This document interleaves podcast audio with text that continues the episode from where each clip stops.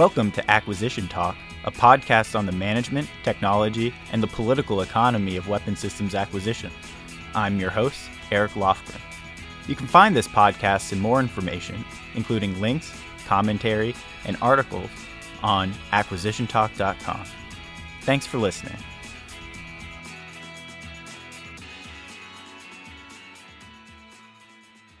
I'm pleased to have on the program with me William Hartung. He is the director of the Arms and Security Project at the Center for International Policy.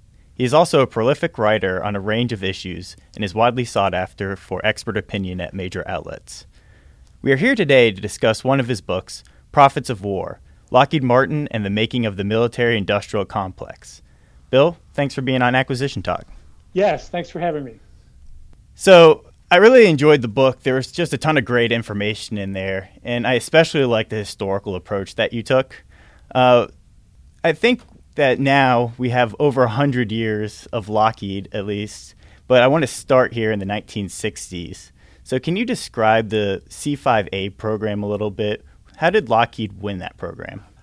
Well, that was an interesting story because, of course, in the textbooks, the company that has the best product at the best price is supposed to win. Um, in this case, this was a huge transport aircraft, the, the, biggest one the Air Force had ever built, and it was supposed to be for uh, long range uh, transport of troops, even onto unimproved airfields. Um, it was called by one official, uh, it's like having more bases around the world because you could get so many troops there theoretically on such short notice and the there was an elaborate process with hundreds of people involved to choose the best plane, and the initial decision was to give it to Boeing.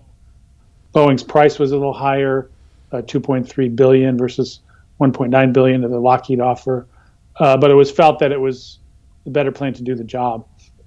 Uh, but Lockheed Martin had a lot of influence in its corner. Uh, the plane was going to be built primarily in Marietta, Georgia uh, which was the homestead of Richard Russell, who at that time was a legendary senator who ran both the Armed Services Committee and the Defense Appropriations Committee, and was a close friend of uh, President Johnson. Um, so he applied pressure to the Air Force to change their position, uh, as did Mendel Rivers, who ran the House Armed Services Committee. And Lockheed had promised, and some of the subcontractors had already done, uh, putting facilities in Rivers District to help influence him. So putting on that kind of pressure as well as some uh, internal lobbying, Lockheed was able to get them to reverse the decision, and they went with the um, uh, the C5A, the, you know, their version of it, their design. So one of the interesting things about the C5 that's notorious from an acquisition perspective is that it was kind of the pilot program for a new contracting method called the Total Package Procurement, or the TPP. What was that?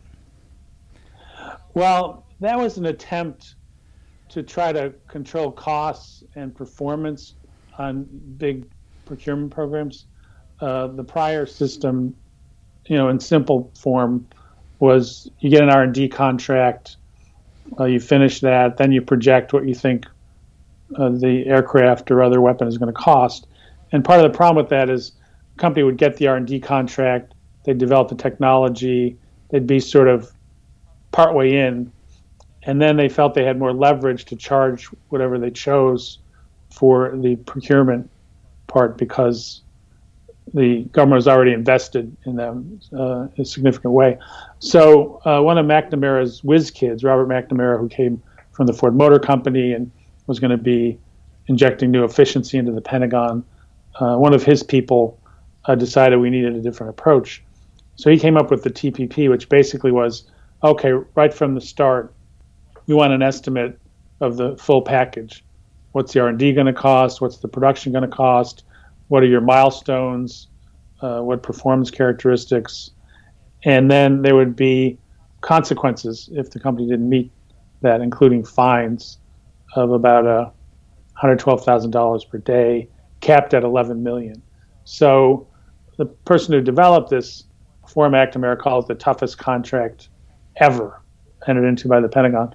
And in testimony, Meckler said, "Oh, it's a you know it's a damn good contract," but it had some loopholes. First of all, very difficult to project over a 10-year period or more what your costs are going to be. And what the companies would do is lowball it. Uh, they'd figure, well, we'll we'll come in with a, a lower price to get our foot in the door, and then later they'll be so invested in us that they'll have to just keep going. And this was uh, Ernie Fitzgerald, who was the whistleblower who later exposed problems with the C5A, said, well, you know, there's only two times to kill a program, and initially it's too soon, and then it's too late. You know, so there's no really optimal time uh, to roll back a program that's not working, and the TPP contributed to that. So you know, first you had this kind of ability to lowball and you know make up later, and it was explicitly in the contract terms because they had this thing called repricing, where basically if you built a batch of them and you didn't, uh, the company didn't make enough money, they could set a new base price for the next batch. And so there was a situation that developed where indeed Lockheed uh, didn't do so well on the first batch and then tried to jack up the prices on the second batch to more than make up for that. And that was one of the controversies that emerged with the plane. So this was the test run for this a contracting method, and at least on the C5A case, it, you know, there were disastrous consequences. I thought it was interesting that uh, Robert Charles, who was that whiz kid that you were talking about that created the TPP under McNamara, he had this interesting quote where he was saying, Well, we created the TPP in order to get away from this quote fuzzy notion that the government and industry should be partners. And then what he thought was the problem was, well, the C5 contract came out with 1,500 pages of requirements and that responded with 240,000 pages from five different companies and that narrowed the scope of the contract and they're all just competing on price because they, they thought that they could get this kind of bailout later if they ran into technical troubles. Uh, I got this quote here from Ernest Fitzgerald, who you uh, brought up, who uh, blew the whistle on the cost growth of the C5 pretty early on, and I want you to react to it. He said, quote, one thing that I believe needs to be looked at is the relationship of government to big contractors. Are they part of the government? Should they be? If you can't allow them to go broke, you can't enforce contracts. So, as I said earlier, we combine the worst features of a private monopoly and a government bureaucracy. You create something very akin to a Mussolini corporation which were the most notoriously inefficient organizations ever put together by man, I believe. I see absolutely no reason for the big contractors to behave any differently now than they presently have been in this atmosphere. What do you think about that? Well, aside from the Mussolini uh, reference, which I, I think uh, I don't know if I would touch that, but um, in, in, terms of the basic concept, you know, it's true, and we saw this in the case of Lockheed. Uh, these the government is so dependent on these companies uh, for so many different products and for the big systems that when push comes to shove, if the company threatens to walk away or says it's going to threaten their existence, the government has limited leverage. And we saw that in um, the C5A case. And one of the things that they talked about was maintaining the defense industrial base. And if you know if Lockheed Martin's not available, who will be? So there is that kind of synergy or perhaps symbiosis. And then, of course, there's the personnel who go back and forth between the government and industry, creating even a tighter bond. And uh, Project on Government Oversight just did a big report on the revolving door, and they found just in 2018 uh, something like 645 people going from government to work for one of the top 20 defense contractors. And then, of course, it swings the other way. Uh, we have an acting Secretary of Defense, Patrick Shanahan, is a former executive at Boeing. He was a big advocate of the Space Force, which is being introduced kind of at a more modest level than Trump initially discussed. And he worked on missile defense and related issues at Boeing, and he's also been charged uh, with perhaps ethics violations because he's been pushing a, a new Boeing plane in preference to the F 35 and has been bad mouthing Lockheed Martin inside the building. So, uh, you know, between the revolving door, the sheer size of these companies, I think it is hard to say where the company ends and the government begins. And that has lots of problems if you're trying to ride herd over them, get quality, get decent prices, and so forth. And it was made worse in the 90s when there was a big merger boom uh, in the industry where Lockheed and Martin Marietta joined to become Lockheed Martin. Uh, Lockheed had previously bought uh, the aerospace division of General Electric and also General Dynamics fighter plane line in Texas. Northrop and Grumman merged. Uh, Boeing bought McDonnell Douglas, itself a product of a merger. So now you've got, you know, five big companies that control about $100 billion a year in Pentagon contracts, almost a third of what the department doles out. And Lockheed Martin alone in one recent year got $50 billion in government contracts, which is bigger than the uh, budget of most states and many countries, and also uh, larger than the operating budget of the State Department. So when you've got these huge industrial conglomerates that are so dependent on government contracts, it becomes a bit of a two way street. The government also depends on them, and they sometimes view their interests being in the same direction as opposed to what we would like to see, which is that the government is actually regulating and monitoring these firms to try to get the best deal for the taxpayer and the best weapons for the armed forces. Going back to the C5 contract in Lockheed, after they exposed a great deal of the cost overruns and they went back to the government to recoup those costs because the contract for the TPP was quite tight and they stood to lose quite a bit of money.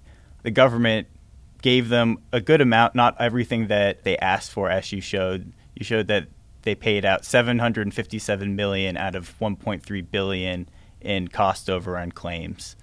And then Lockheed asked for another $250 million loan guarantee. Can you talk about how Lockheed got on the verge of bankruptcy in the early 1970s and what happened there? Well, first of all, you had the C5A, as you mentioned, where the government uh, ate a lot of their cost overruns, but not all of them. Uh, they had also had programs like the Cheyenne helicopter uh, canceled uh, for performance problems and you know risks of crashes and things like that. Uh, and then their L-1011 airliner was rapidly losing market share uh, to Boeing and Douglas Aircraft, later McDonnell Douglas.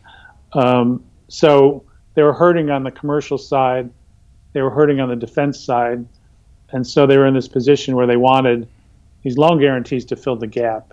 And the theory was it would help them get the airliner back on track, start earning money for it.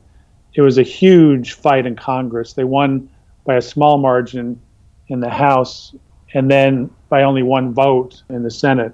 And uh, Senator Proxmire, William Proxmire, Wisconsin, well-known gadfly and sort of, you know, watchdog, was pushing against the uh, loan guarantees, basically saying the company should be allowed to fail. Otherwise, we're going to just be incentivizing uh, bad business practices, and also the government having to dole out money to bail out these companies repeatedly. And you know, the argument was, well, but if we do that, we're going to lose tens of thousands of jobs. You heard that from people like Alan Cranston of California, who had a lot of uh, Lockheed jobs in his state, and others. And finally, what happened was they were down to the wire, and Cranston, who was kind of leading the forces for the bailout, uh, went to the uh, senator from Minnesota, Lee Metcalf, and said, "You know, do you want it on your conscience that you've eliminated all these jobs?" and Metcalf came over to the bailout side, and they won 49 to 48. So he basically bought the jobs argument as the reason, not anything to do with efficiency or the performance of the company or, you know, were they going to provide good weapons for the troops.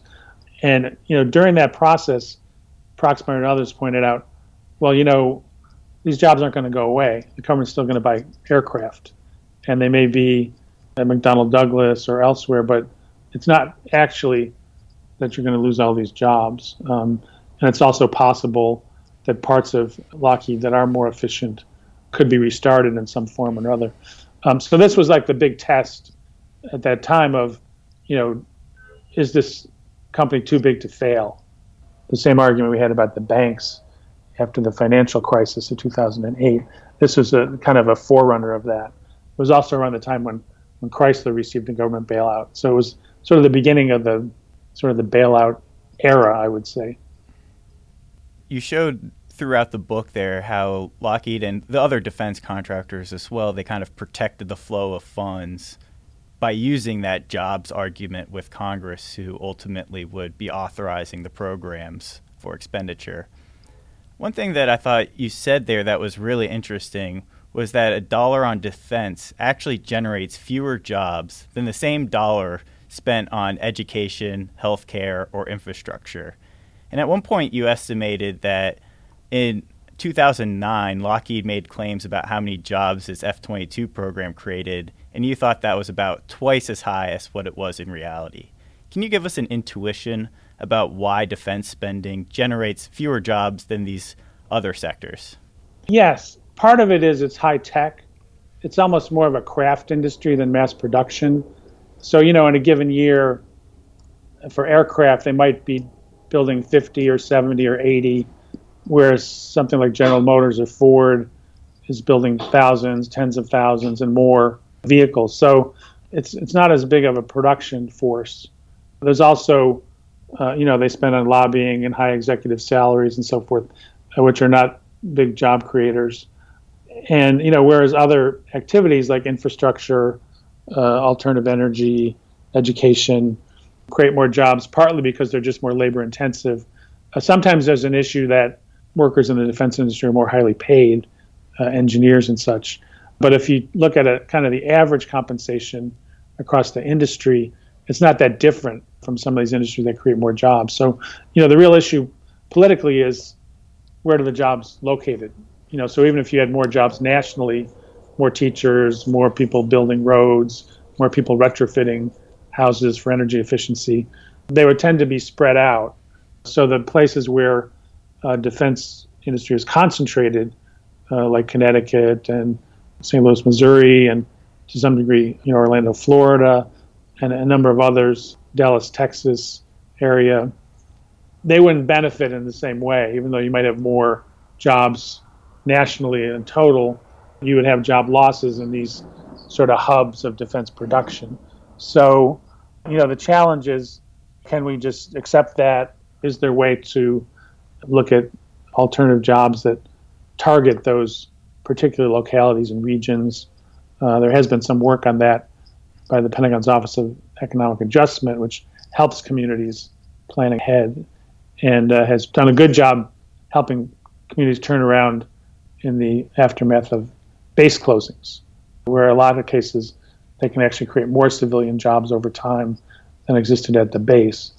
Uh, but on the manufacturing side, there haven't hasn't been that kind of progress or that kind of focus. So, so it's really almost kind of an issue of domestic politics more than economics when it comes to this jobs equation. I thought it was interesting that you see the defense contractors they come around and they try to spread out some of their work to where there's important congressmen or senators and then they kind of give these brochures even about how many jobs are in each of the localities by a state and by a district for how many jobs are there for that program. But then you showed in your book that when it came to the F 35 Joint Strike Fighter that had international participants, you saw Lockheed was saying, well, the F 35 isn't a jobs program. We're not here to spread around additional money to these international partners, and that can be inefficient. So I thought it was interesting that you saw this dichotomy between what they were saying the spreading the, the funds across countries for the F 35 versus how they kind of did it uh, within the United States. And it seemed a little bit more politically palatable there. Yeah, exactly. You know, just in the last year, there was a $10 billion deal to help set up an assembly plant for the F 35 in Italy. And there's a similar one being built in Japan, both to assemble aircraft and also to uh, assemble engines for the aircraft. So these will be hubs for their respective regions, so that a lot of the work, uh, at least on the sales of the F 35, will happen overseas. And that's not often talked about when the companies make the case here for the aircraft, or certainly when uh, President Trump brags about defense industry jobs.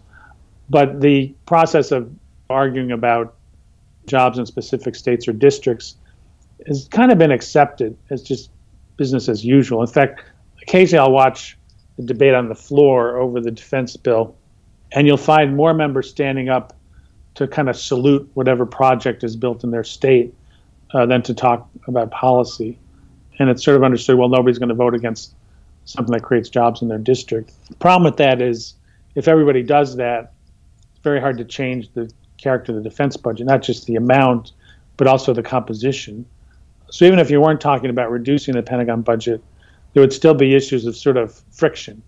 You know, if you want to move from maybe reliance on F-35s to greater reliance on unmanned aerial vehicles or a, you know a different aircraft, there'll be a lot of flack from the places where the F-35 is already built. Sometimes they solve that by doing both. Uh, they've done that in shipbuilding, sharing ships between Newport News, Virginia, and Electric Boat Plant in Connecticut. So, yeah, you know, the, the jobs question is paramount, and it's kind of like the argument of the last resort for systems that might not otherwise be built or built in the quantities uh, that we're now building them. Another thing I think that's interesting about that is that you tend to see, whereas in Department of Defense, a lot of the production is kind of spread out according to this logic. You're starting to see in the market economy, you see cities agglomerating a lot of skills within relevant sectors, and you see these economies of agglomeration going on and higher returns to more people kind of being together, spillovers from each other. Potentially, due to the security and other reasons, that might not be something for the Department of Defense, but I just think there, there's an interesting dichotomy there. Yeah, I mean, I think the the hope of some of the places that are competing for defense contracts is that there be a spillover in, in other tech sectors that you'll you'll have a group of skilled workers who can work on a variety of high tech uh, projects and so forth. I mean, you've seen that with universities certainly uh, that have had government contracts. So uh, Route 20, 128 Boston, Silicon Valley, a lot of them were fed by universities with government contracts for both defense and, and, and other items. But it, it cuts both ways because you get that dependency so that if there are ups and downs, either in your program or the Pentagon budget, communities can be on hard times. And also, sometimes the skills aren't fully transferable, uh, just in the sense that, um, you know, cost is not the most important factor in defense contracts. They often reach for kind of the gold plated solution pushed by the Pentagon and the services in many cases. So I think there is some of that effect. I mean, certainly, locality with limited industry would push hard to get a aircraft production facility or something like that. So that's another part of the challenge, I think, in, in terms of how you would shift gears in defense production. Whereas the defense industry tends to kind of use a jobs argument with Congress in the U.S., you were showing that back in the 50s, 60s, and early 70s, that Lockheed and other U.S. firms were outright bribing foreign officials to sell aircraft, such as to Japan, Germany, Italy, Saudi Arabia, and some others. And when news of it broke, you showed how Lockheed's CEO kind of compared himself to Nixon after Watergate. He thought that both of them were kind of engaging in these normal, perhaps unseemly activities, and then, quote, all of a sudden there's a different set of standards end quote. So what changed there and why was it different internationally versus domestically in how they approached uh, selling a program? Well part of the thing is that bribery was essentially legal in foreign sales. Uh, so uh, in that sense the companies could engage in it. They, they usually did uh, by commission. So they'd use a middleman, but that middleman would then distribute the bribes. There was a case in Indonesia where the armed forces wanted to get the payments directly, and there was actually a debate within Lockheed about whether it would make it harder for take, taking the bribes off against their taxes. Uh, so that's how acceptable it was. I think what changed was the mood of the country. Uh, you know, as we led into the Nixon era and beyond, uh, there was a lot more criticism of corporations. There was a the Frank Church Center from Idaho had a whole uh, investigation of multinational corporations. Eventually, in 1978, under the aegis of Senator Proxmire, the Foreign Corrupt Practices Act was created, which, which actually made foreign bribery illegal. So it was kind of just accepted practice, and you know, bribery in international procurement, and certainly other countries were doing it as well. But it went to amazing extents in some places, uh, certainly in Saudi Arabia, where Adnan Khashoggi made hundreds of millions of dollars working with U.S. and European countries as the middleman for sales to that country.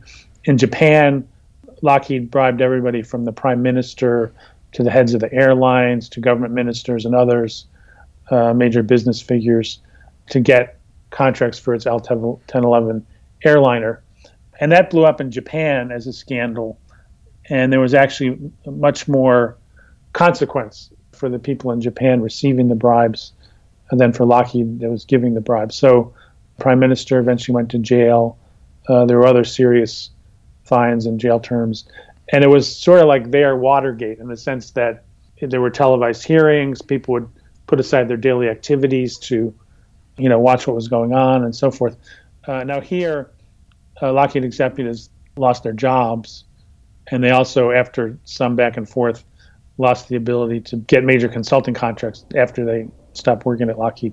So they did pay a price, but it wasn't like going to prison, and it, it wasn't the same issue in the public mind as some other scandals, uh, you know, like Watergate itself, for example.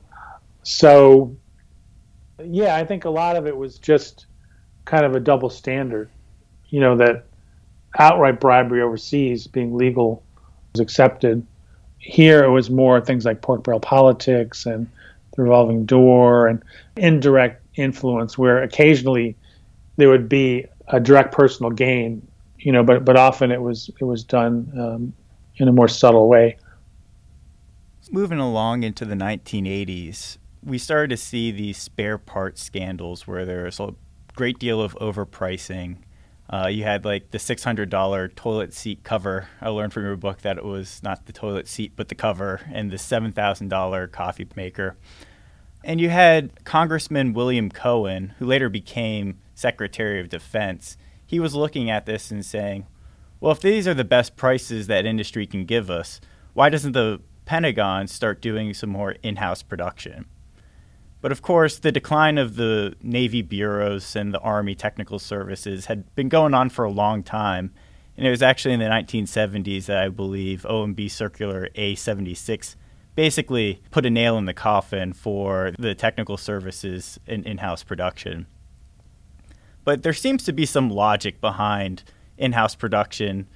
Uh, Ronald Coase, the economist, said that the more uncertain production is, the less likely you'd want to be able to use a contract because you'd be incurring a lot of transaction costs due to the uncertainty and the change in conditions over time.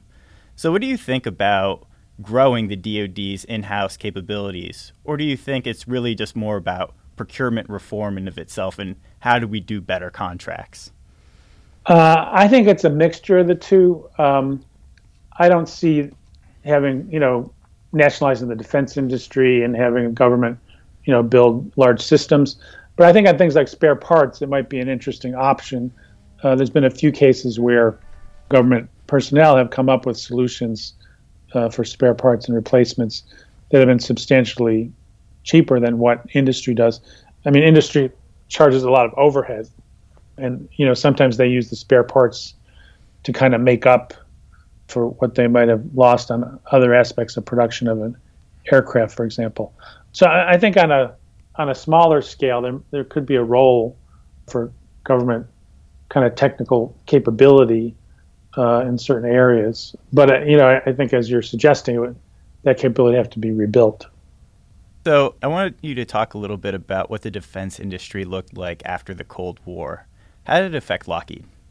Well, there was a period where, because there was a reduction in spending, not to the degree that might have been warranted, but certainly a reduction, the companies were scrambling.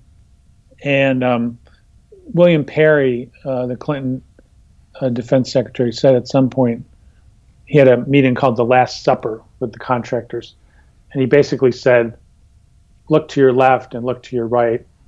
One of you is going to go out of business in the next couple of years." You know, to these industry executives, and so the Clinton administration encouraged mergers of defense companies to sort of deal with this fall off in Pentagon contracts. And there were even some incentives provided. You know, Uh, they helped pay for some of the costs, you know, with government funds of closing down facilities. Uh, they even paid um, some of the golden parachutes or contributed to payment of golden parachutes to people who came off boards when they were merged, um, boards of directors or top executives, et cetera. So the, the government was giving both a policy signal and some financial support. And their argument was they would save money down the road on reduced overhead because you wouldn't have companies running half full factories struggling economically. You'd have more efficient, larger firms. Those benefits ne- never really panned out, partly because you created these huge behemoths that had even more bargaining power than their predecessors. You know, so Lockheed Martin, uh, when they pushed the F 35, uh, claimed to have a presence in all 50 states. Uh, when I looked at that, in some states the presence was pretty minimal. In fact, they had a little interactive map on their website uh, that showed how many jobs you could get in each state, and you just clicked on it. And for Nebraska, one of the states they counted in their ledger, uh, they said there was one direct job and three indirect jobs. So four jobs in the state of Nebraska related to the F-35. And of course, these were Lockheed's Lockheed Martin's numbers. So how accurate they were was also point of contention. But anyway, so sort of the solution of government and industry to the post Cold War uh, drop off was not, you know, let's convert to different activities, let's build up the civilian sector, but rather, you know, this merger boom. And that gave us Northrop Grumman, Lockheed Martin, the Boeing purchase of McDonnell Douglas, and you know, Lockheed Martin recently bought Sikorsky helicopters, and they call these their legacy companies. In Lockheed Martin's case, I believe they absorbed close to two dozen defense companies or portions of defense companies in building up to the the size they are today. So that was an important turning point, I think, in the shape of the industry. Yeah, I think it was interesting that you kind of saw these waves of consolidation that kind of always were trending towards the industry that we have now, where you have two, maybe three competitors on any given commodity. So it was back in the seven, early 70s after the Vietnam War, you saw contractors, boards who were saying, how are we going to get out of the defense industry, right? How are we going to diversify and compete commercially? And time and time again, they kind of failed at doing that. So I think it was it's interesting that we see Lockheed most of its revenues come from the federal government or sales to international governments. Very few comes from kind of commercial sales of consumer goods or non uh, defense government type goods. But within government, Lockheed and other defense firms are able to diversify quite well, right? For Lockheed, they've diversified from aircraft into missiles, ships, helicopters, satellites, and much more. And then it's not only just in the Department of Defense, Lockheed is very good at winning contracts for NASA, the CIA, the Department of Energy, State, Justice, Transportation. You showed how Lockheed was one of the top contractors for virtually all of the major departments in government. So the question here is Are defense contractors specialists in military technologies, or are they really specializing in government compliance and capture? I think it's the latter. I mean, I think the most important part of the business model uh, for a company like Lockheed Martin is how do you get the contract? You know, and, and they're seeking a smaller number of very large contracts as opposed to pitching to millions of consumers as a you know, as a consumer oriented company would do. So if they're not good at marketing themselves to government and influencing government, they're not going to prosper as a company. Uh, but sometimes that comes at the expense of uh, quality and cost of the goods they're actually uh, selling. Now, of course, they hire talented people, and sometimes when they diversify in the defense sector, it's by buying the capability. You know, so they bought General Dynamics F-16 line, which has been a very successful export item. Um, all the big companies have been buying uh, small tech and cybersecurity companies in recent years. You know, so there's that element. Also, Lockheed Martin developed information technology skills, which which they've used to win contracts from many different government agencies. Uh, they even tried tried to get involved in state and local contracting which failed. Uh, but they used the same model. Uh, they hired former uh, social services directors from different states, just as they might, you know, hire a former federal official if they were, you know, pitching a weapon system.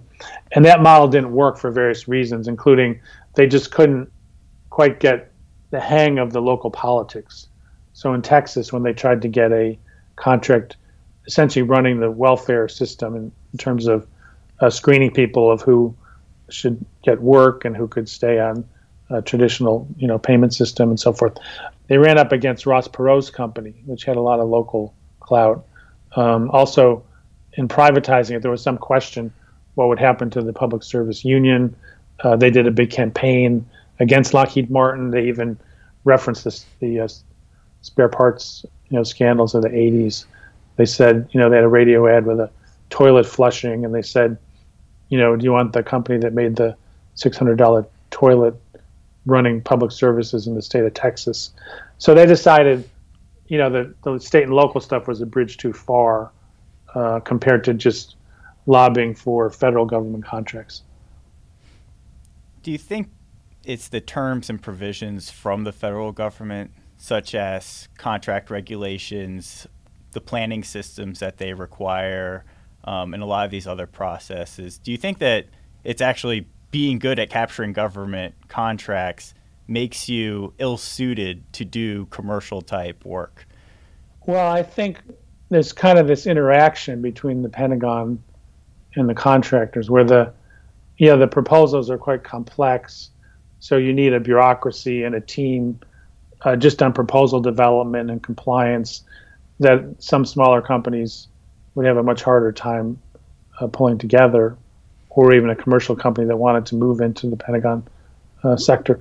So you build sort of like a built-in bureaucracy on the corporate side and the government side that's part of the process. And then, of course, government changes the, uh, you know, what they want over time. Could the plane go a little faster? Uh, could it have more um, capability to carry different weapon systems? Um, could it be stealthier and so forth?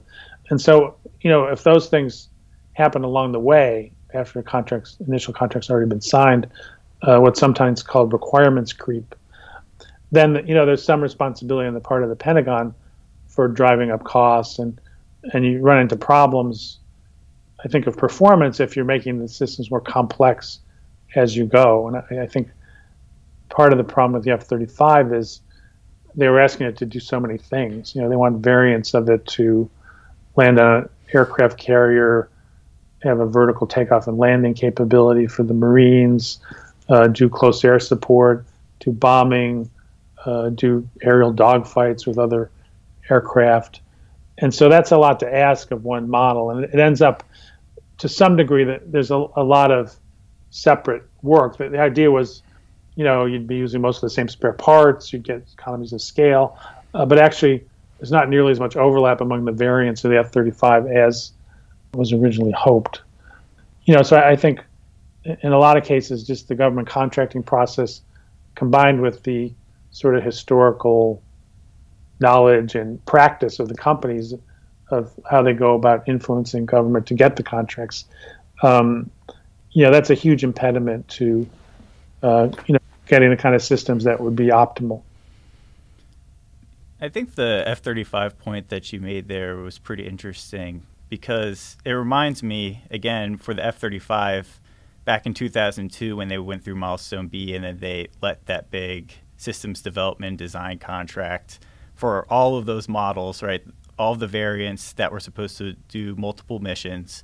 Um, it kind of reminds me of the total package procurement kind of concept where again, you're requiring these big contracts, many billions of dollars over many years. And uh, I think that it seems that these contract types almost mirror the industry that is required to perform it. So we didn't see any kind of hedging programs of smaller scale and single mission designs, right? There was no competitor to the F 35 being developed over that time.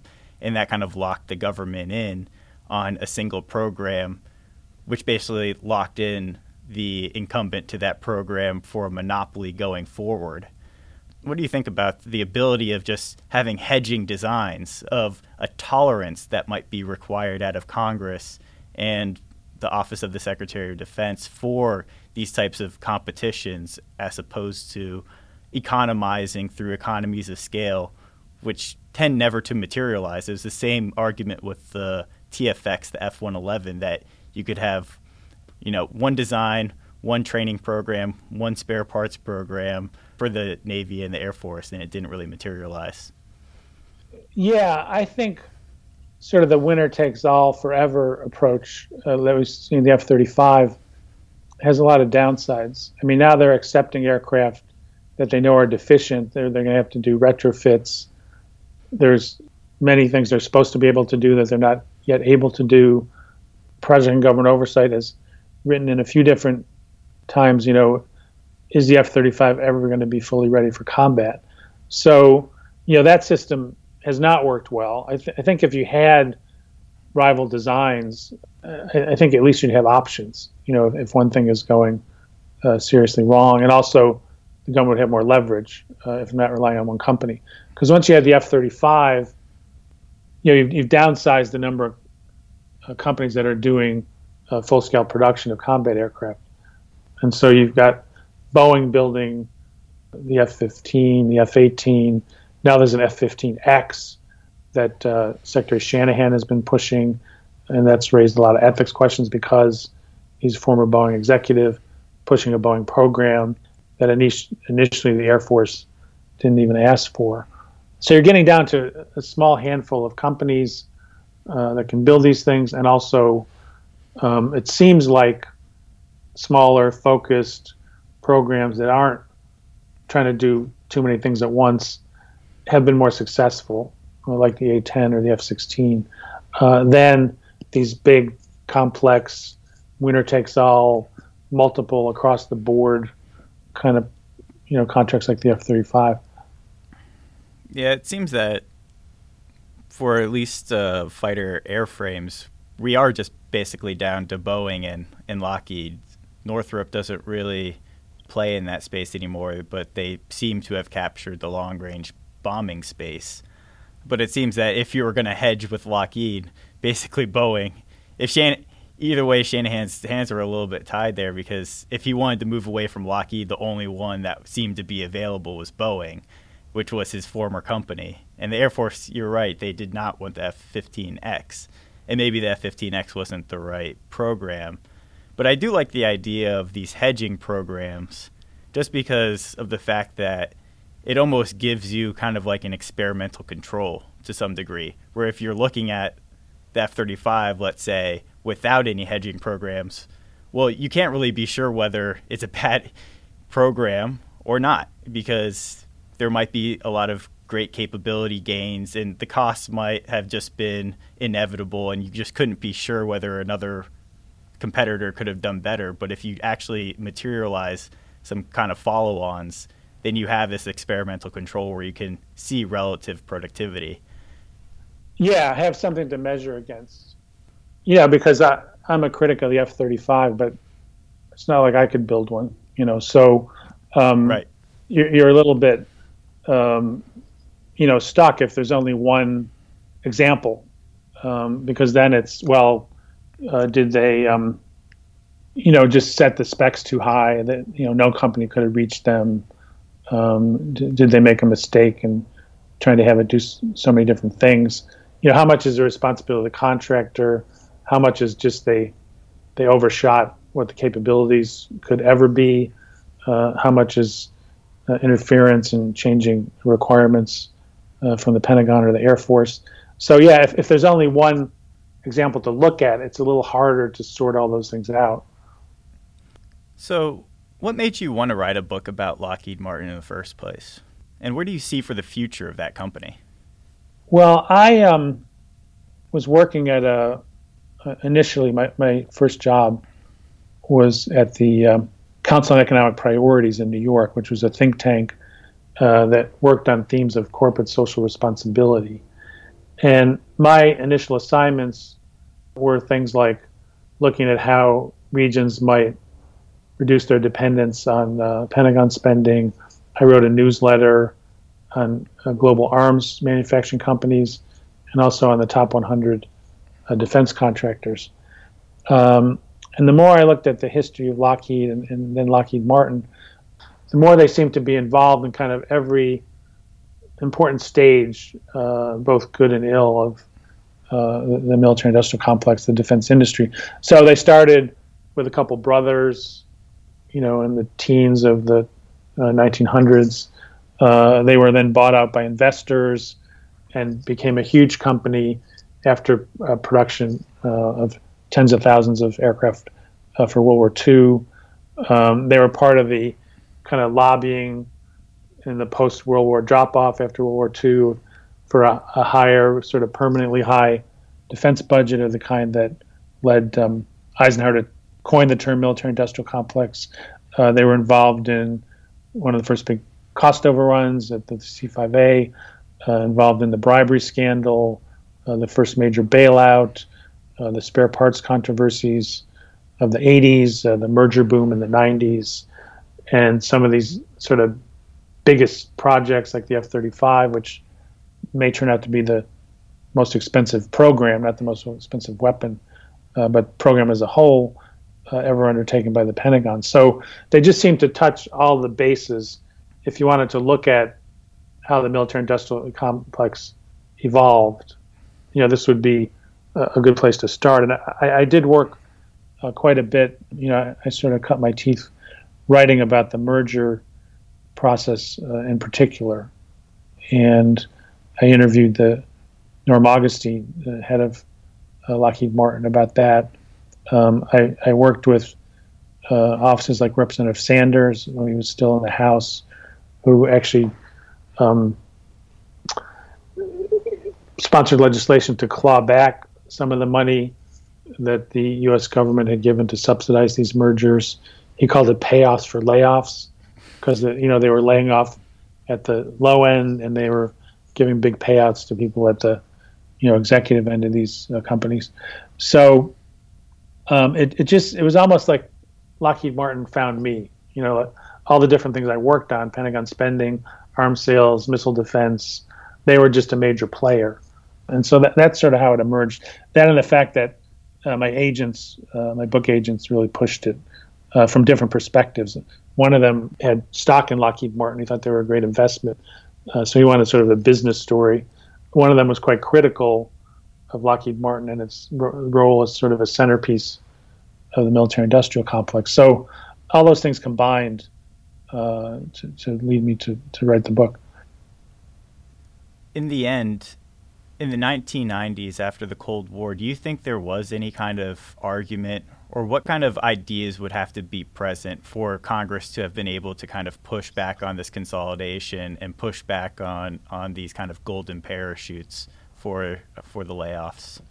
Well, I think there would have had to been a sense that there's more than one way to do these things, and that possibly trimming the number of companies, at least the number of big companies, wouldn't have been the end of the world, or having them exist in, in a smaller form could have still created possibly a more competitive industry than what you saw with the big mergers. I think there had to be some attention to how you deal with uh, layoffs and economic impacts. Uh, there were some efforts like that after the Vietnam War. Um, the Clinton administration did have some ideas uh, about diversification for these companies, but uh, sometimes those went astray. Like, you know, one idea for diversification was, well, let them sell weapons overseas, which wasn't really diversification. So, uh, so I think, you know, a willingness to see a more diversified industry, some effort to deal with the economic, uh, you know, fallout, and of course, just less dependence on these companies politically, because, you know, not only is there the jobs card, but there's the revolving door with the federal government and members of Congress and staff who also go back and forth between the companies and government. There's campaign contributions, which I think are a lesser but important factor. You know, they don't defense industry doesn't give as much money as say, you know, pharmaceuticals or banking or uh, some of these other players. Uh, but I think it's the combination of things. It's it's the campaign contributions, it's the jobs, it's the revolving door. It's a kind of like laser like focus on funding the people most able to help them. Uh, members of the Armed Services Committee, Defense Appropriations, members who have facilities in their states or districts to create that kind of coalition in Congress uh, that we saw.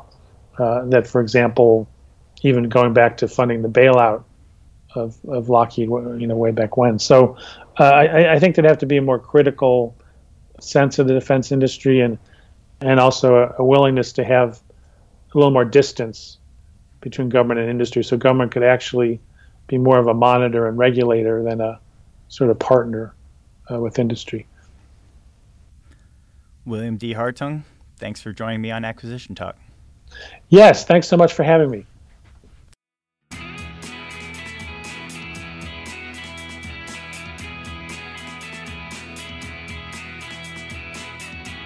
This concludes another episode of Acquisition Talk. If you have comments, interview recommendations, or just want to chat, please contact us at acquisitiontalk.com. Thanks again, and until next time.